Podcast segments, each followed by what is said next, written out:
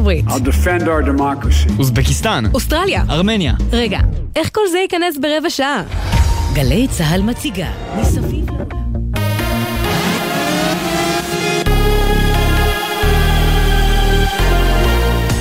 גלי צה"ל השעה 4, שלום רב, באולפן גיא נובוטני עם מה שקורה עכשיו.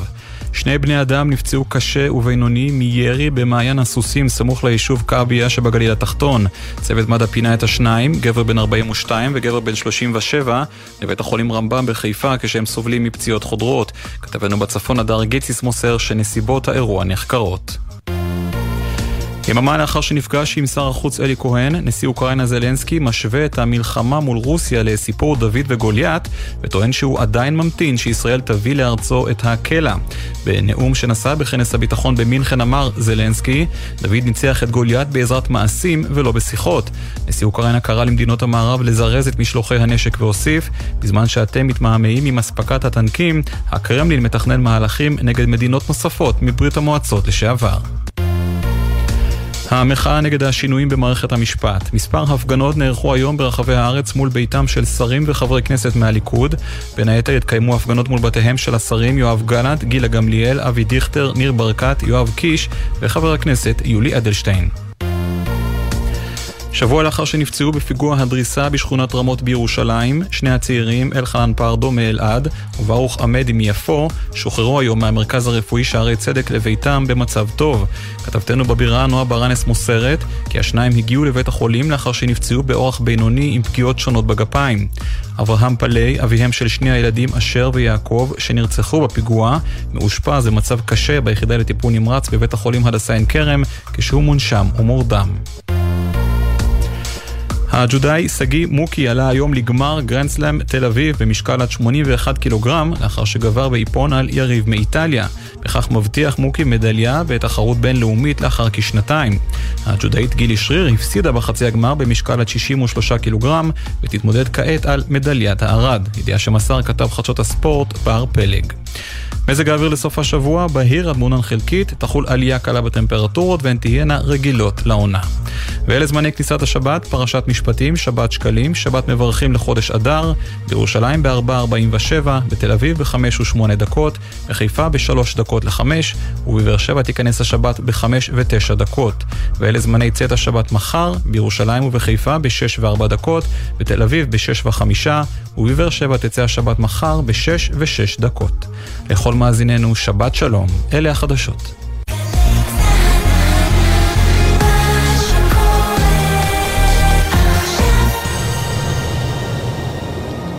עכשיו בגלי צה"ל, שמעון פרנס.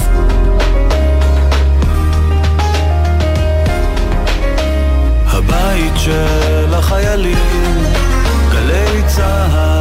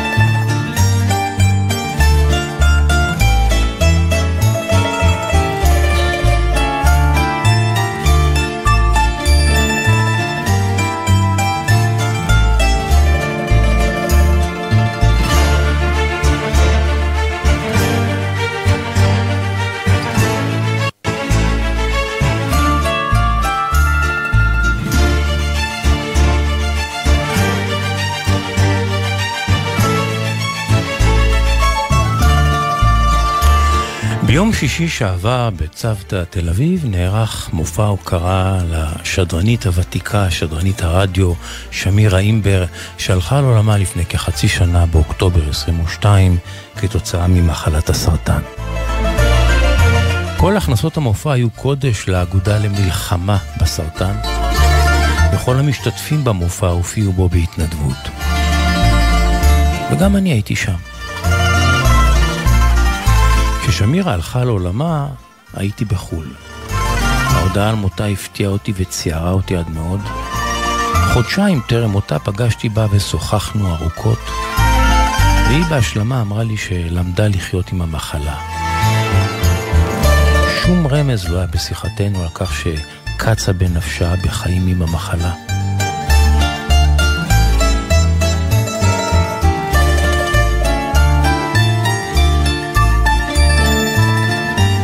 כעבור חודשיים היא החליטה לסיים את חייה.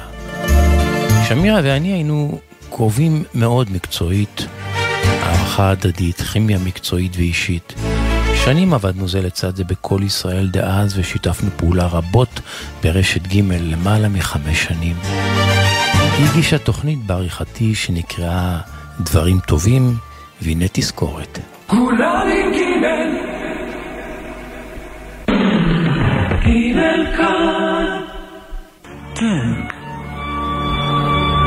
תן לעצמך דברים טובים לשעה. אותנו, מ-10 עד 11 בגימל. שמעון פרנס, שמירה אינבר, דברים טובים. רשת ג' ושלום רב לכם המאזינים, 10 ו-6 דקות וחצי. דברים טובים בחזרה על מפת השידורים של ג' וזו בעצם שנת השידור הרביעית של התוכנית, במתכונת זו או אחרת. אבל uh, במתכונת זו, כשרק פתיחת התוכנית היא קצת אחרת, זו העונה השנייה, אנחנו מקווים שתהיו איתנו טובים, כמו שתמיד הייתם. אנחנו בהתחלה חדשה עם צלילים של ישי הברי, 1, 2, 10, עם קולו של יגאל רביד, עם מעט צלילים מתוך תום של אריק רודיך, ועם נעימת מגדל הדבורים, שבעצם אתם הכתבתם לנו אותה מרוב ביקוש ואהבה. ותודה מיוחדת לדוד גומבוש, שעשה אתמול שעות נוספות על האות שלנו. דברים טובים עורך שמעון פרנס, הטכנאי שלנו אבי קזנסקי, כאן שמירה אימבר, התחלה מחודשת לנו, היינו מתים שגם ללהקת בנזין, להנאתכם.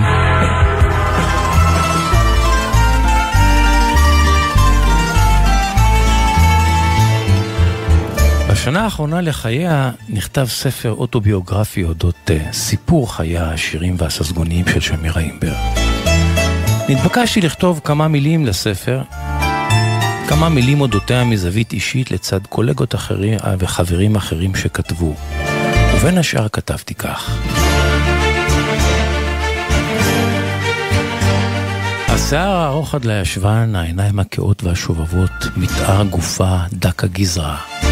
החיוך הספק אירוני והמתריס, הדיבור הישיר והמחוספס, כך אני זוכר את שמירה אימבר בחצר הרדיו המיתולוגית של כל ישראל שברחוב אלני המלכה בירושלים. שמירה הייתה ונותרה בעיניי נערת פרחים ורוקרית, כן רוקרית ברוחה. לא נערת רוק מעריצה, אלא סולנית רוק בנשמתה ובאופייה.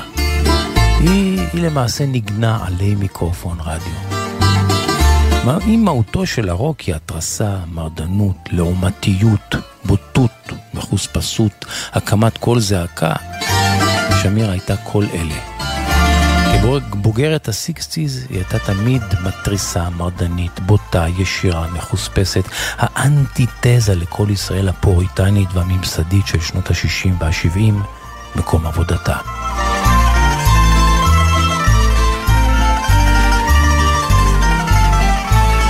אהבתי מאוד את קולה החם והנשי, את חיתוך דיבורה וניגונו, את העברית הרהוטה שבפיה, ומעל הכל את השובבות והקריצה והאירוניה והאמירה האישית בהגשתה. זכיתי לעבוד איתה כעורך מוסיקה. לימים, כשהפכתי למגיש תוכניות, חשתי איך אני מנסה לסגל לעצמי משהו מהאימבריות הרדיופונית שלה. במובנים, במובנים רבים היא הייתה לי מנטור רדיופוני. לא פעם כשאני מאזין לתחנות הרדיו השונות היום, אני מוצא שקולה חסר לי, חסר לי עד מאוד. אתם יודעים, חלפו שנים רבות, הרדיו השתנה, ואיתו גם ההגשה הרדיופונית, אבל יש, יש דברים שאין להם תחליף, וזו היכולת בעיקר לגעת במאזין ולעשות איתו אהבה. אז בתקופה שבה ההגשה המוסיקלית ברדיו היא לרוב, לא תמיד, אבל לרוב חרבה ומדברית כשמדובר בהגשת מוסיקה, שמירה אימבר הייתה ונותרה נווה מדבר.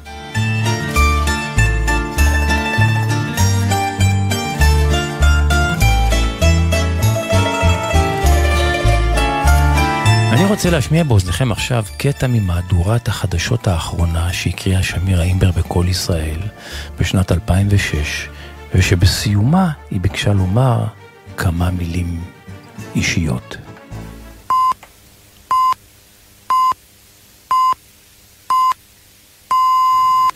כל ישראל מירושלים, שלום רב.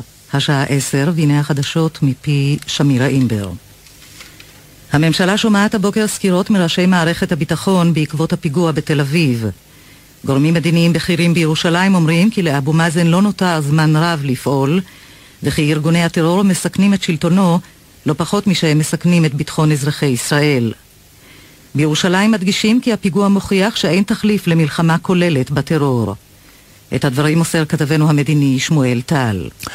כאן כמובן המהדורה נמשכת ונמשכת, ובסיומה, הנה הדברים האישיים, דברי הפרידה של שמירה אימבר. וזה סוף החדשות מכל ישראל. אבל עוד כמה מילים. לאחר 33 שנים, זו מהדורתי האחרונה ומשמרתי האחרונה ברדיו, שהיו בו ימים נפלאים פחות אמנם, אבל הרבה ימים נפלאים ביותר, ושהייתה לי הזכות לשרת בו גם בהגשת מוסיקה קלאסית, מוסיקה קלה, וגם בקריאת ספרות ושירה, וגם, כמובן, בקריאת חדשות. זה היה מקום מפואר לצמוח בו ולגדול. תודה לכל החברים. תודה לכם המאזינים. שלום.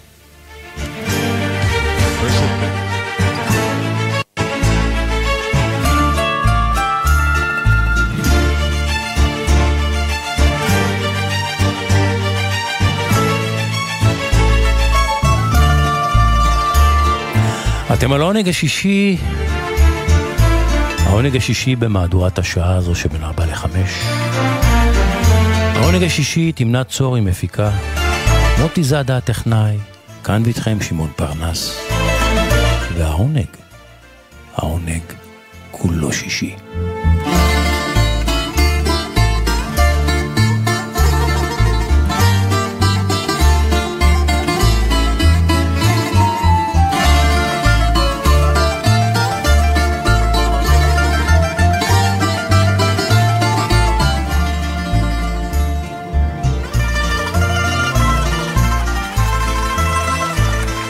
we're playing songs from our four albums that we've released. This next song comes from our newest album.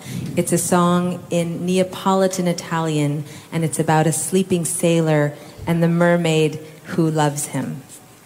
So, cu la Forbes, solnit la la Pink Martini, can Bofa Germania.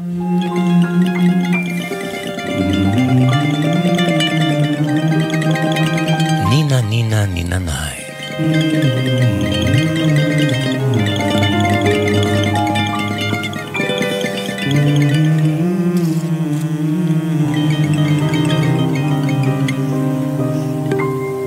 Nina nana marinare Opa varca miezzo mare Io te parlo e non rispondo si perse e su.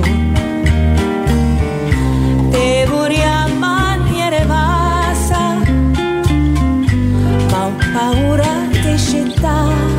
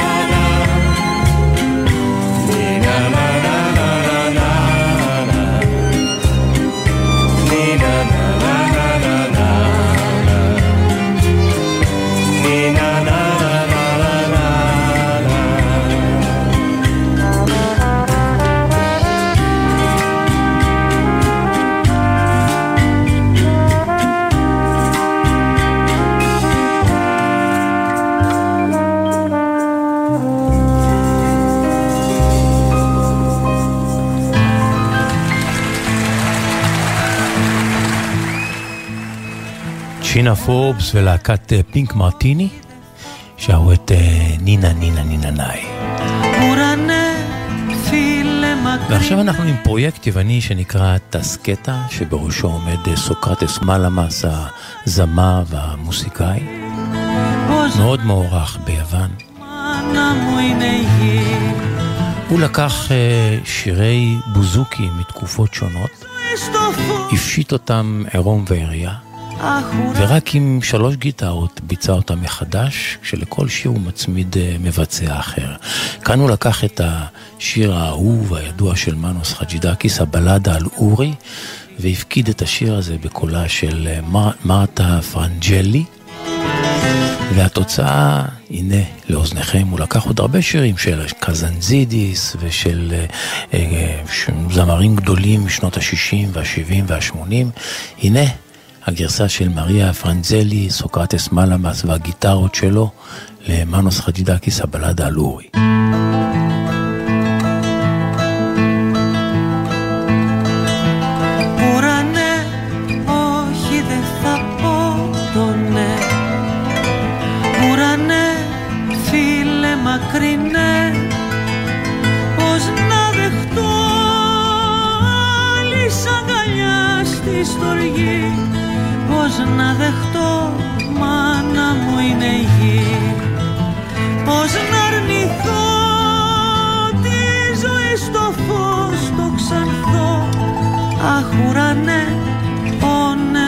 Μακρινέ.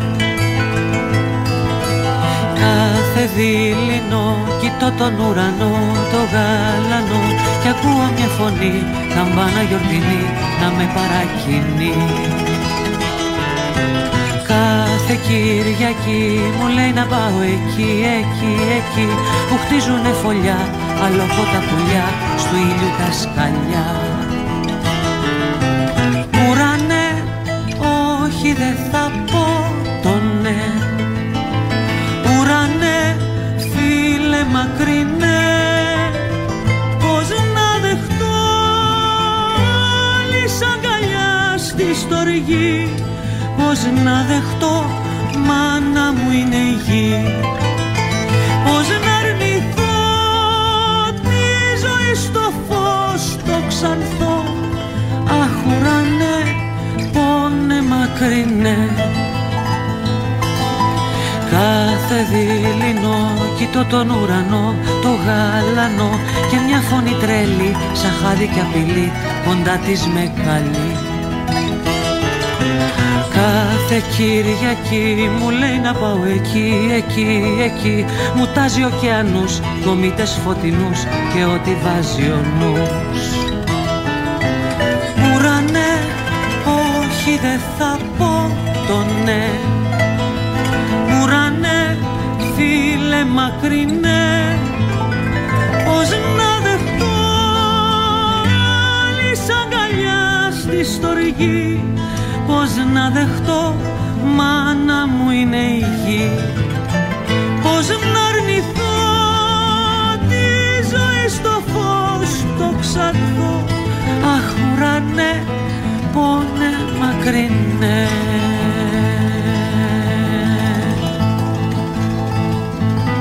Mata Frangeli, sucate să abelada lui.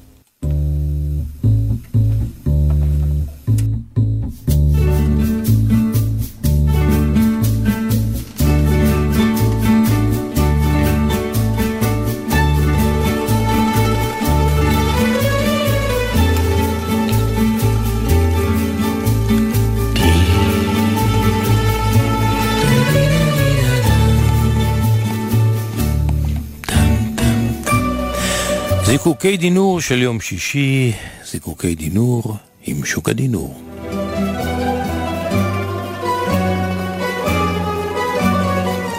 שוק הדינור, עוד מעט שבת שלום לך. כמעט שבת שלום גם לך, שמעון. והזיקוק שאני משגר היום, קראתי לו מפריח הבלונים. על משקל מפריח העפיפונים. נניח. כן. הסיפור הקטן הזה, הוא כבר שוכב אצלי במגירות המחשב כבר, אני חושב, למעלה מעשר שנים. נו, ו... ואתה יודע, בדרך כלל זה מסוג הסיפורים שאני שומר, והם יודעים שיום אחד אני מחכה להזדמנות כדי שאשלוף אותם. אז עשר שנים חיכית כדי לשלוף את הסיפור? ממש, למה, ממש. למה ו- כל כך הרבה זמן? כי לא מצאתי הזדמנות, ואתה יודע מה ההזדמנות שמצאתי? זהו, השאלה הבאה. דרך השיח הבלתי פוסק על עדות ואפליה ועל אשכנזים וספרדים ושחורים ולבנים. אבל היו אין ספור הזדמנויות סביב הוויכוח היום- הזה היום- לשלוף את הסיפור. מה קרה זה עכשיו? נכון, ו- כי עכשיו זה הולך ומחריף כפי שאתה יודע, לא צריך לספר לך, אתה אמון על אקטואליה בדיוק כמוני. אז תכף תבין איך זה קשור לנושא הזה של אפליה. טוב, בוא, בוא נשמע. הנה הסיפור הזה, אני לא יודע מה המקור שלו, אני איבדתי אותו מעט, שיניתי אותו קצת. הסיפור מספר על רוכל מבוגר שמכר בלונים במשך שנים באותה הפינה בסנטרל פארק בניו יורק. סופי שבוע שמשיים היו כל כך טובים לעסקיו, אבל ימים חורפיים סגרירים היו פחות טובים. כן. אבל, אבל הוא לא החמיץ אף יום.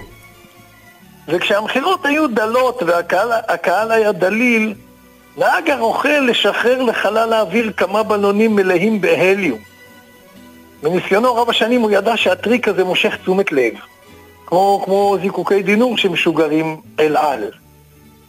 ולמראה הבלונים שנוסקים לשמיים באמת היו מתקבצים אנשים וקונים בלון לילדים. והרוכל נהג משום מה להפריח את הבלונים באותו סדר צבעים. תמיד. בלון ורוד, אחר כך בלון כחול, הפסקה קטנה ואז כמה בלונים ירוקים. וילדים ברחבי הפארק כבר חיכו להפרחת הבלונים כמו, כמו שמפריחים יונים באצטדיונים, כמו המזרקות בלאס וגאס שקופצות בשעה נתונה. והטריק הקטן הזה באמת תרם לעידוד המכירות של הבלונים של הרוכל הוותיק. ביום סגרירי אחד, ישב על ספסל בפארק ילד קטן כבן חמש, אפרו-אמריקאי. שערו מסולסל, ואוחז ביד אמו שישובה לידו. והרוכל כהרגלו ביום מכירות מתון החל להפריח כמה מבלוניו, בתחילה הוורוד, אחר כך הכחול, אחר כך הפסקה קטנה, ואז הירוקים. וכשנסתיימה ההצגה הקטנה הזאת, משך הילד הקטן בזרועה של אמו, והוביל אותה לכיוונו של הרוכל. הוא לא, הוא, לא, הוא לא ביקש לרכוש בלון כמו כל הילדים. הוא רק משך בשרוול של המעיל של המוכר הבלונים, הרים אליו את המבט ושאל אותו, "ת- תגיד, אדוני, אם, אם, אם, אם תשחרר את הבלון השחור, הוא גם יעלה למעלה? כן. והרוכל כל כך התרגש מהשאלה שלו, הוא היה גם מופתע, הוא הציץ בעיני אמו של הילד, כאילו הוא מבקש ממנה אישור, ואז רחן אל הילד, פרע את שערו בחיבה ואמר לו, בני, זה לא הצבע, זה מה שבתוכם של הבלונים, הוא זה שגורם להם לעלות למעלה. כן, בני, זה לא הצבע, זה מה שבתוכם של הבלונים, הוא זה שגורם להם לעלות למעלה. ודאי. וחלפו השנים, הרוכל זקן, הוא פסק מלפקוד את הפארק ולמכור את הבלונים שלו. יום אחד צצה לו איזה בעיה עם שכירות הדירה שלו. הוא פנה למשרד עורכי הדין בעיר לקבלת עצה. במשרד הפנו אותו לשילה וולטרס, שהיא עורכת הדין שלהם שמתמחה בנושא שכירויות. שילה, אישה בשנות ה-60 שלה, כהת-הור, אפרו-אמריקאית, קיבלה אותו במאור פנים. הוא הסביר לה בקצרה את הבעיה שאיתה הוא מתמודד בשכירות. תגיד, מה, מה, מה עיסוקך? היא שאלה אותו. הוא אמר לה, תראי, אני מבוגר, אני כבר לא עובד, אבל הייתי מוכר בלונים בסנטרל פארק במשך שנים. ושילה הביטה בו כלא מאמינה. זה אתה? זה אתה מפריח הבלונים, הוורוד, הכחול? היא שאלה אותו. והוא ענה לה בחיוך גאה, כן, כן, זה אני, עבדך נאמן. אה? זה היה טריק נחמד שהמצאתי אז, אה? יפה שאת זוכרת. ושילה קמה מהכיסא שלה, הקיפה את השולחן, ניגשה אליו ואחזה את שתי ידיו בחום. עזוב את הטריק, היא אמרה לו. משפט אחד שלך שינה לי את החיים. אתה יודע, הבן שלי, אז קטן בשנים, ניגש אליך באחד הימים כשטיילנו בפארק ושאל אותך אם גם הבלון השחור יכול לעלות למעלה. ואתה ענית לו בחיבה שזה לא הצבע, זה מה שבתוכו של הבלון שממריא אותו למעלה. והמשפט הזה שלך לבן שלי ננעץ כמו חץ בראשי. אני שעד אז התקרבנתי והאשמתי אחרים בכך שלא הצלחתי להמריא אף פעם, פתאום נפל לי האסימון בנקישה. הרי הכל בתוכי. ולמרות שהייתי מטופלת בגידול שלושה מילדיי הקטנים, גייסתי את אימא שלי לעזרה והלכתי להשלים את הלימודים ולהגשים את חלום ילדותי להיות משפטנית. ואז היא נטשה את אחיזת ידה והושיטה ידה ללוח עץ קטן מלבני שהיה מונח לה על השולחן. היא סובבה אותו אל האיש, הוא הביט בלוח, עיניו הצטעפו ושפתיו לחשו את הכתוב. ולא הצבע, בני, זה מה שבתוכנו שגורם לנו לעלות למעלה. למטה על הלוח היה ציור קטן של בלון שחור שנוסק לשמיים. והמשפט הזה שלך הוא שהביא אותי לכאן, היא אמרה לו בהתרגשות, והוא מונח על שולחני כל הזמן, כדי שברגעים שאני מתבכיינת ומאשימה אחרים, הוא תמיד משמש לי כתזכורת. ועכשיו, היא מסתכלת עליו, ספר לי בהרחבה איך אני יכולה לשרת אותך. זה הסיפור. אני לא יודע את המקור, שלחה אליי מאזינה בשם שולי ברק. רק אומר לך, רק אומר לך בכנות, שהחלק השני של הסיפור זה תוספת שלי. Hmm. החלק של האימא והמפגש עם ה... המפגש עם האימא, כן, המפגש עם האימא. יפה, יפה שוקה. למרות, למרות שאני חושב שהחלק הראשון הוא יפה בפני עצמו, על זה שלא הצבע קובע, כי אני, אתה יודע, שמעון, אתה מכיר אותי, אני לא מקל ראש בקיפוח ואפליה שהיו, בטח עוד קיימים, אבל בימים האלה, שהנושא הדתי מורם על נס כל הזמן, כדאי אולי לשנן את הסיפור הקטן הזה, ולהבין אולי שחלק גדול מהדברים הם בתוכנו. ודאי, מתחילים שם, נגמרים שם. כן. שוק הדינור. זיקוקין דינור של יום שישי. שבת שלום לך. שבת שלום גם לך, שמעון. רוצים לכתוב לשוקה, להגיב לסיפוריו, יש לכם סיפורים משלכם עם תובנות על החיים לספר לו? כתבו לו. שוקה ישמח לענות ואת הסיפורים הטובים גם נביא כאן בתוכנית. את כל הפינות של שוקה אפשר לשמוע גם בספוטיפיי וגם באפל. בפודקאסט שלו.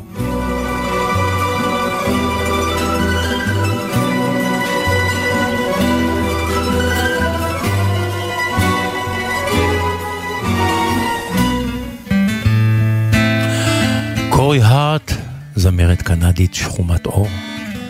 קים רישרדסון וג'ונתן רוי, שניהם מוסיקאים קנדים אף הם. וכל השלושה הללו חוברים כדי לבצע נהדר את וואן של U2. הנה שימו אוזן. Will it make it easier on you now? If you've got someone to blame You say one love, one life, when it's one need in the night. One love, we get to share it, but it leaves you, baby, if you don't care for.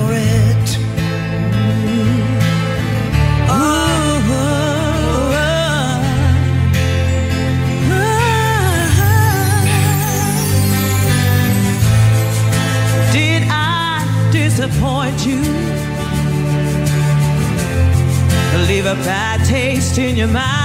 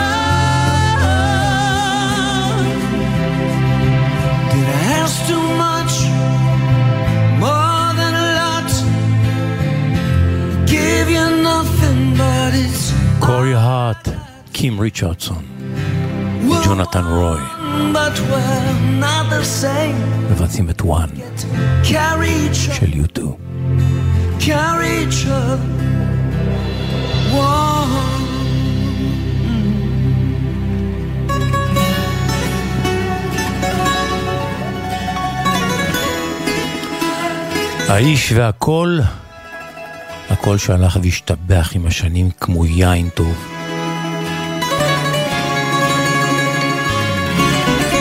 גיבור מעמד הפועלים היווני. עד היום הוגדר כגדול זמרי העם של יוון. הכינוי שלו היה סטלרה. הכוכב. סטליוס קזנזידיס. Βραδιάζει πάλι σήμερα βραδιάζει και έρχεται η ώρα η δικιά μου. Αυτή που σαν που καμισό ταιριάζει με τη μελαγχολία στην καρδιά μου. Βραδιάζει. Παίζει της νύχτας μια ζωή δεν το αντέχω το πρωί. Με τους κυρίους στα κασμίρια τους σφιγμένους.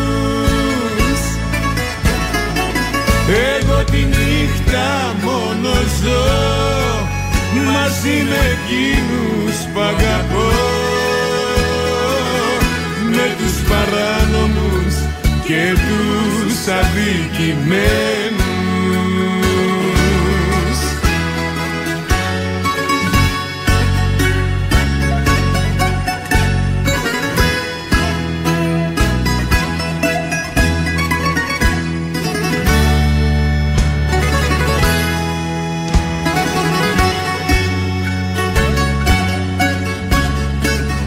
Βραδιάζει πάλι σήμερα βραδιάζει. Και τότε το τραγούδι σιγοπιάνω Σαν μάνα το σκοτάδι μ' αγκαλιάζει. Μια τέτοια ώρα θέλω να πεθάνω. Βραδιάζει. Παιδί της νύχτας μια ζωή δεν το αντέχω το πρωί. Με τους κυρίους στα κασμίρια τους σφιγμένους. Εγώ τη νύχτα μόνο ζω μαζί με εκείνους που αγαπώ. Με τους παράνομους και τους αδικημένους Βραδιάζει πάλι σήμερα βραδιάζει και έρχεται η ώρα η δικιά μου αυτή που σαν που καμισό ταιριάζει με τη μελαγχολία στην καρδιά μου βραδιάζει סטליוס קזנזידיס. השופט בדימוס מנחם הכהן, עוד מעט שבת שלום לך. שבת שלום גם לך, שמעון. והיום אתה פותח לנו תיק משפטי שהוא מספר אודות? אז ככה, אנחנו בימים האלה עסוקים וכל הארץ רועשת וגועשת סביב הרפורמה, המהפכה, מאשימים את בית המשפט העליון שהוא חודר למקומות שלא ראוי שיחדור, לבטל חוקים של הכנסת, לבטל החלטות של ממשלה, ביקורת קשה על השופט ברק אה, שטבע את הביטוי הכל שפיט. אבל יש תחום אחד שבית המשפט העליון מדיר את עצמו מלהיכנס אה, מאז ומתמיד, ואחד השופטים של בית המשפט העליון ביטא את זה בצורה, במשפט מאוד יפה, אולי תשתמש בו באחד המשפטים, משפטי פתיחה שלך. אומר בית המשפט העליון, המשפט איננו הנושא השלישי הנחבא בין הסדינים של מיתת בני הזוג. תחזור על המשפט שוב. המשפט איננו הנושא השלישי הנחבא בין הסדינים של מיתת בני הזוג. ובאיזה הקשר זה נאמר? כן. אנחנו ציינו אתמול את יום האהבה. ואני תמיד אמרתי שאני, כאשר שפטתי, אז אה, יום יום במקום העבודה שלי אה, נוכחתי בקיצן של אהבות.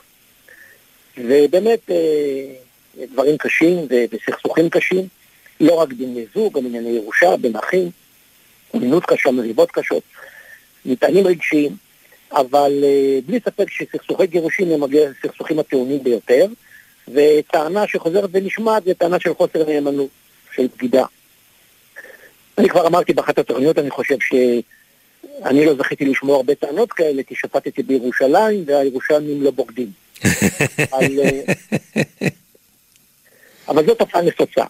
עכשיו, היו ניסיונות משפטיים מאוד מעניינים של צד שנבגד, לתרגם את הפגיעה שלו, את העלבון שלו, לכסף, לרכוש. את הנקמה לפיצוי כספי. ואני רוצה להזכיר שני ניסיונות כאלה שהיו, אה, שבית המשפט העליון דחה אותם.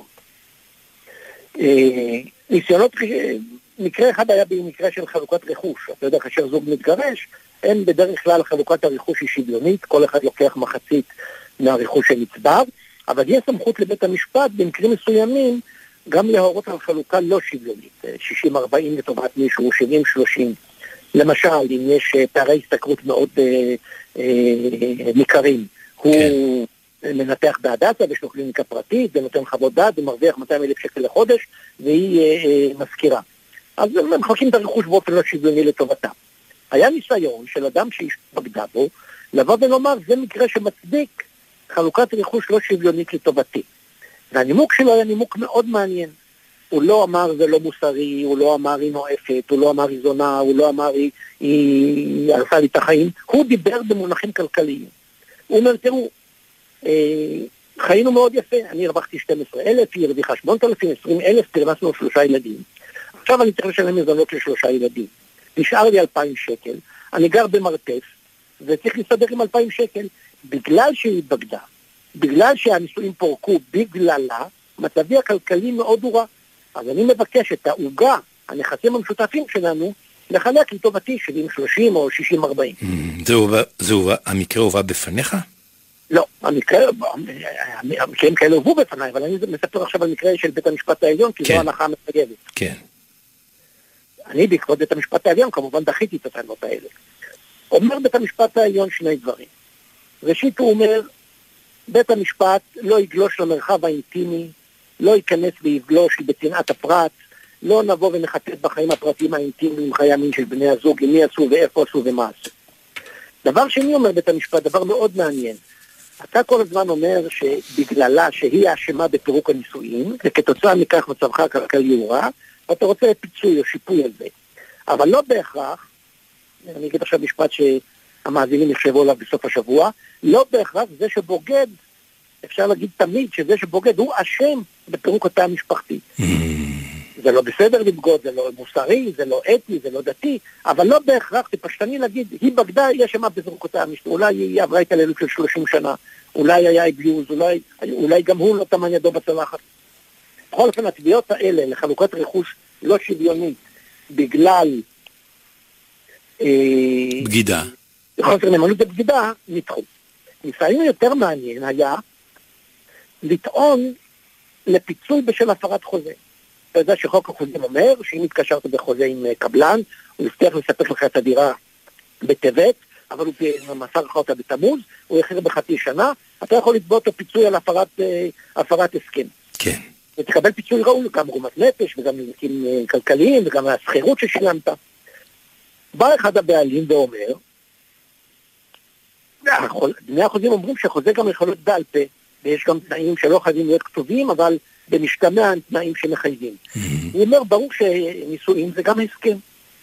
אה, זה הסכם לחיות ביחד, זה הסכם לגדל ילדים, זה הסכם לחיות בשותפות כלכלית, ואחד מסעיפי ההסכם, גם אם הם לא כתובים, זה תום לב ואמון, ולהתנהג בדרך מקובלת, כמו שהאדם הסביר מתנהג.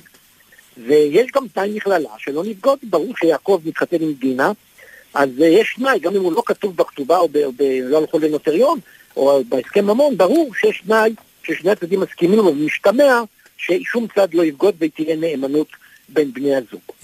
וזה הגיע לבית המשפט העליון. והמעניין פה שבית המשפט העליון אומר, מבחינה משפטית מאוד יכול להיות שאתה צודק, אדוני הבעל. ומאוד יכול להיות שאפשר להגיד פה מבחינה משפטית טהורה וצרופה שיש פה חוזה, וברגע שהגברת בגדה היא הפרה את החוזה. אבל בגלל מדיניות משפטית לא נקבל את הטענות שלך ונדחה תביעות כאלה. מה פירוש הדבר? פירוש הדבר כזה, קודם כל מה שאמרנו קודם, זה מרחב אינטימי, זה צנעת הפרט, בית המשפט לא יציץ לשם, וכמו שאמר אותו שופט, בית המשפט לא יהיה הנושא השלישי שמתחבא ב- ב- בין הצדדים. הצדדים של בני הזוג. דבר נוסף, הוא אומר, חשש להצפה. בעוונותינו תופעת הבגידה נפוצה במחוז- במחוזותינו, לא בירושלים, אבל אה, נוצף בתביעות. גם כך הליכי גירושים בסכסוכי משמורת על ילדים ותביעת מזונות וחלוקת רכוש הם, הם ארוכים ומסובכים ויקרים. עכשיו נכביד ונוסיף עוד שנים של התדיינויות, היא תביא בלש והוא יביא קלטת והוא יגיד גם היא פקדה ואני גם רוצה פיצוי. לא נגמור עם זה. הם גם אומרים מה זה בגידה, איך נגדיר בגידה? רק מגע מיני, ואם זה התעלסות, ואם זה ידידת נפש שהוא מסיח לה ויושב איתה בבתי קפה שעות ושותה קפה ומספר לו על הצרות שלו, זה לא בגידה. יש בגידה רוחנית, יש בגידה גופנית, אלוהים ישמור. דבר נוסף, מדרון חלקלק, איפה נעצור את זה? בוא נגיד שיעקב, להכשיר את התביעה של יעקב שתבע את דינה אשתו על בגידה. אולי גם הוא יכול אה, לתבוע את גמליאל, המאהב. אולי גם המאהב חייב לו. על או נגיד אם, אה, הוא ידיד שלו, אז גם הוא יצטרך את חובת הידידות. אה, יותר מזה, אחד השופטים אומר, אולי גם הילדים שסבלו מבעיות נפשיות עקב גירושי ההורים, יכולים לתבוע את המאהב. כלומר, יש פה מדרון חלקלק שחייבים לעצור אותו. אבל הנימוק העיקרי באמת, אנחנו לא נגלוש למרחב האינטימי, לא נח- נחבל בצנעת הפרט, לא נהיה אה, העין השלישית בין הסדינים של בני הזוג, והתביעות האלה נדחות. יפה, השכלנו. בימים אלה חשוב לדעת על, ה... על התפקוד הזה של בית המשפט, לפה המשפט לא נכנס. ממש. השופט אה, בדימוס מנחם הכהן, תודה רבה לך. תודה רבה, בשורות טובות. אמן, בשורות טובות.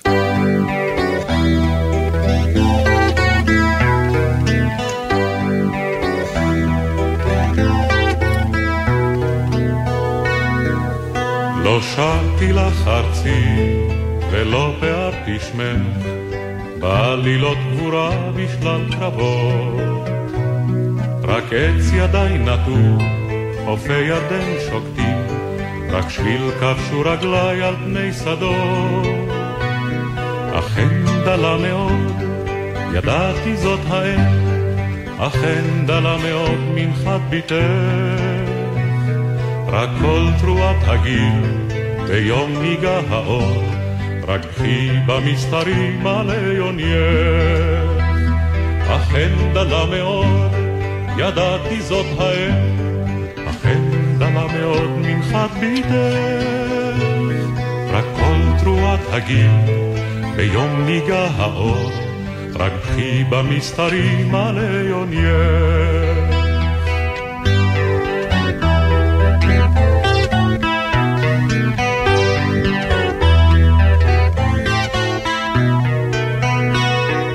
שרתי לך ארצי ולא פערתי שמך בעלילות גבורה בשלל קרבות. רק עץ ידיי נטו, חופי ירדן שוקטים רק שביל כבשו רגליי על פני שדות. אכן דלה מאוד, ידעתי זאת האם אכן דלה מאוד מנחת ביתך. רק כל תרועת הגיל ביום ניגע האור, רק קחי במסתרים על עיונייך. אכן דלה מאוד, ידעתי זאת האם, אכן דלה מאוד מנחת ביתך. רק כל תרועת הגיל ביום ניגע האור, רק קחי במסתרים על עיונייך.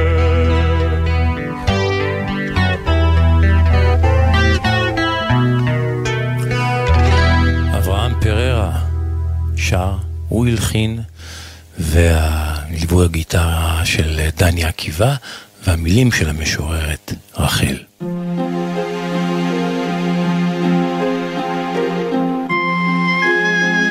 פסוקים נבחרים מהפטרת השבוע, קורא השחקן יוסי קינן.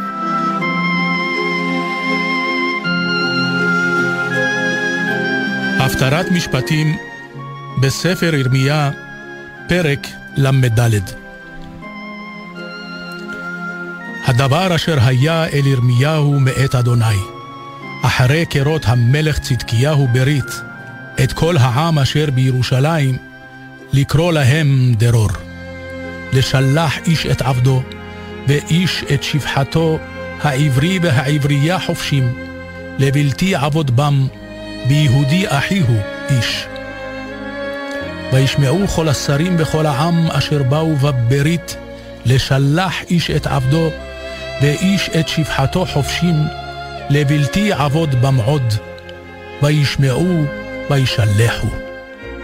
וישובו אחרי כן, וישיבו את העבדים ואת השפחות, אשר שילחו חופשים, ויכבשום לעבדים ולשפחות. ויהי דבר אדוני אל ירמיהו, מאת אדוני לאמור. כה אמר אדוני אלוהי ישראל, אנוכי כרתתי ברית עם אבותיכם, ביום הוציאי אותם מארץ מצרים, מבית עבדים לאמור. מקץ שבע שנים תשלחו איש את אחיו העברי, אשר ימכר לך בעבדך שש שנים, ושילחתו חופשי מעמך. ולא שמעו אבותיכם אליי, ולא הטו את אוזנם. ותשובו אתם היום, ותעשו את הישר בעיניי, לקרוא דרור איש לרעהו, ותכרתו ברית לפניי, בבית אשר נקרא שמי עליו.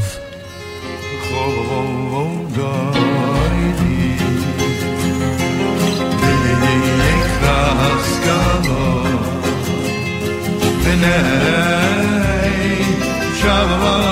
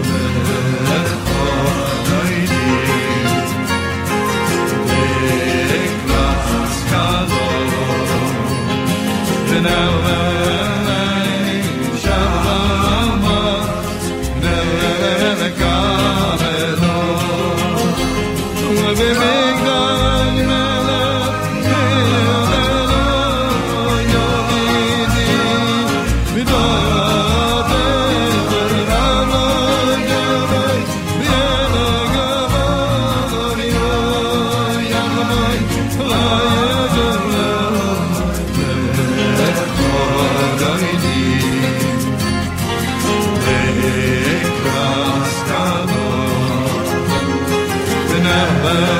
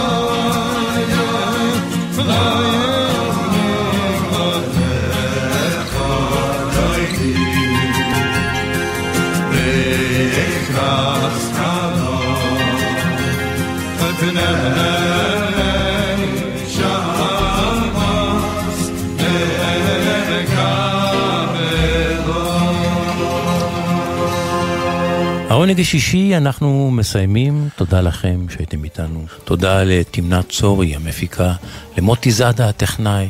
אם תרצו, אתם ואני ניפגש כאן גם מחר עם העונג השביעי, גלי צה"ל, שבת בצהריים בין 12 ל-2. ועד אז, העונג כולו שישי. שבת שלום.